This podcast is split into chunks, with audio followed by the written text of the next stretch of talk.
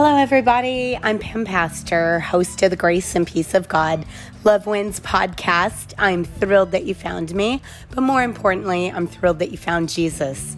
As we journey together, we'll unleash discoveries of how to turn a heart of stone into one of moldable clay for the potter to transform. I hope that you'll join me and others each week as we adventure and explore life together. And periodically, friends, we'll delve into my mailbag and answer questions from listeners just like you. So if you have a question, please make sure and email it to me at pampastorcopywriting@gmail.com. Well, today we're going to be exploring obedience and a little bit more throughout the week as well. So let me just ask you a question right off the bat. When you hear the word obedience or obey, what images come to mind for you?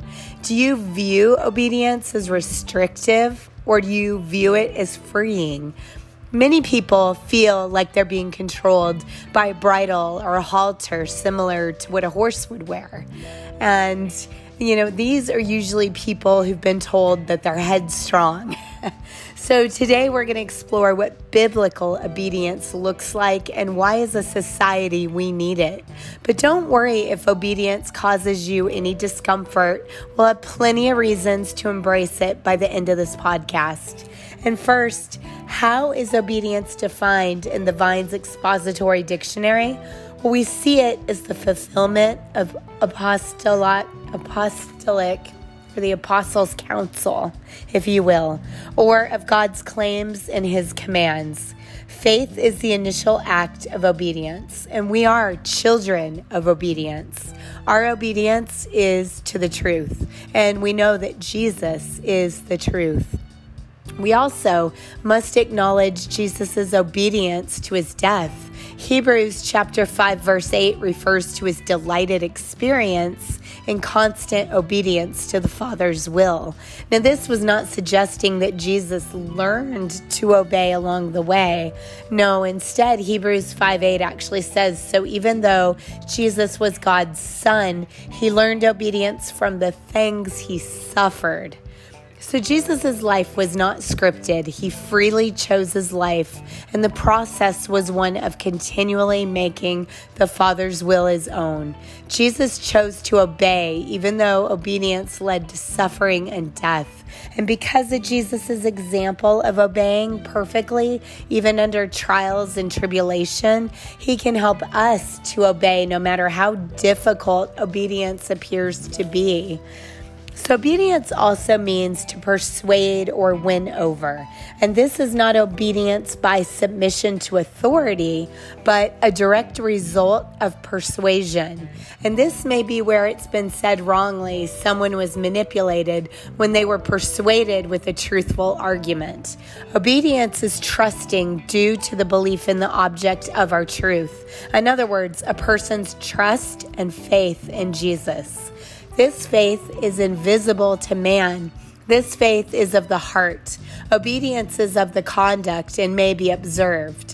When we obey God, we're giving the only possible evidence that in our heart we believe in God. And in Deuteronomy chapter 8, verse 1, we're told to be careful to obey all the commands that I'm giving to you today. Then we get the promise of living and multiplying and entering in and occupying the land that the Lord swore to give our ancestors. Now, there are 6 tried and true areas that we can be obedient in. In our heart, will, mind, body, finances, and our future. And I'm going to unpack each one of these areas now. So first, we said heart obedience. Well, what does that mean? It means that we're obedient to Jesus when He's our number one priority. We love Him more than any relationship, activity, achievement, experience, or possession. He is first place on the throne of our hearts. Second, our will. It's committed exclusively and completely to Him of our own volition. Thirdly, is obedience using our mind. When we adopt the mind of Christ, we seek His face, not only His hand. We're diligent in learning His word and knowing Him and our priorities, then His principles and values form the foundation or the basis for all that we think and that we do. Fourthly would be obedience with using our body by recognizing that our strengths, talents, and sexuality even are given to us by God to be used for pleasure and fulfillment according to His rules, not ours. Then fifth would be our finances. We hear so much about our finances or testing God in the area of tithing. According to Malachi chapter 3, verse 10, we're told, try it, let me prove it to you. We are obedient when we make a decision that all of our resources ultimately come from God. We are managers of these resources and not owners. Recall the parable Jesus tells of the talents in the parable of the king's 10 servants. And Jesus expects His followers to be faithful and productive during His absence. We've been given excellent resources to grow and expand God's kingdom. Our talents are to be used to multiply and grow God's kingdom. And Jesus asks that we each account for what we've done with our gifts.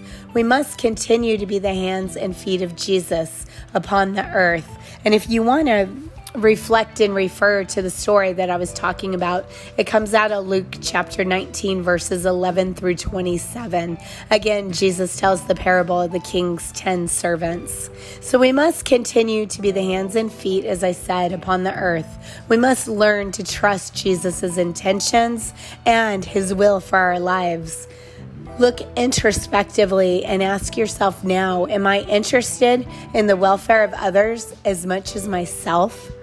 And then finally, a sixth area that we're obedient in is going to be in our futures. What do I mean by this? I mean by making a decision and drawing a hard line in the sand to make service to God and our neighbor the main purpose of our life's work. Here's where obedience gets interesting. People have told me that their pastors, and they've told their pastors even, like, I tithe, I'm a good person, but I'm not seeing God's favor in my life. Well, these six areas are non-negotiables with God. This isn't a buffet line where we pick and we choose what area that we want to be obedient in. God freely gives us undeserved, unmerited favor, but He does expect our obedience in return. And again, it's built on God's claims, commands, faith, and trust in Jesus. So when we're faithful and obedient, the hand of God, He blesses our work. And this is what King Solomon did when he and the workers built the temple for God. They carefully and meticulously followed God's instructions all the way down to the finest detail. And originally, David wanted to build the temple for God, but he said no. King David was a warrior, not a builder. However, he allowed David to buy the land and gather most of the construction materials together. He also received the building plans from God. Nonetheless, it was to become David's son, King Solomon's responsibility to build the temple. And Solomon's burden was shouldered by his father's exhaustive preparations for the temple. And Solomon hired foreign laborers for the metalwork, although the Israelites were skilled, but they were skilled in agriculture. And this wasn't a sin because God gifts non-Christians too, and He can use these building opportunities for His children to tell others about the one true God. So I hope that you'll stay tuned over the next couple days for more on God's obedience later on, and we'll delve into many specific areas in the Bible where we're shown examples. And friends, today, if you don't have a personal relationship with Jesus, but you want one, you want to become a child of God, you want to spend eternity in heaven, not elsewhere, I invite you to pray this saving prayer of salvation with me. Repeat after me, Lord Jesus, I repent and turn away from my sins. Come into and take up residence within my heart. I believe your blood was shed for all who believe that you took on the sin of humanity at the cross of Calvary. Amen. And friends, if you prayed that prayer of salvation, I believe you were saved and born again spiritually. Your next step is to read God's Word daily so He can guide, direct, and reveal Himself to you. And now let me be the first to congratulate you on the most important decision that you've ever made. Congratulations, and God bless you. And a benediction that comes from Moses' brother, priest Aaron, is straight out of Numbers, chapter 6, verses 24 through 26. May the Lord bless you and protect you. May the Lord smile on you and be gracious to you. May the Lord show His favor and give you His peace. Amen. And the Grace and Peace of God Love Wins podcast will be available most days during the week. A special Kid Talk podcast will air on Wednesdays, so tune in along with your children for your favorite Bible stories that you grew up with. We'll be discussing and sharing Jesus' unlimited power in our present-day lives. We delve into many topics such as forgiveness, how to be joyful, and what love in action looks like, and many more. I invite you and your friends to come alongside me as we embark on a podcast of adventure and exploration of life together. So please join me. And if you like this podcast, make sure and like and subscribe so you'll get the latest episodes when they become available. Much of today's podcast was referencing my book, The Grace and Peace of God Love Wins. If you found the content inspiring or interesting, you can pick up a copy of the book or simply write to me if you can't afford a copy, and I'll get a free copy into your hands. If you know anyone else too who may be interested, please share this information with them. Until next time, be blessed, and remember Revelation chapter 22, verse 21, the grace of the Lord Jesus be with you all.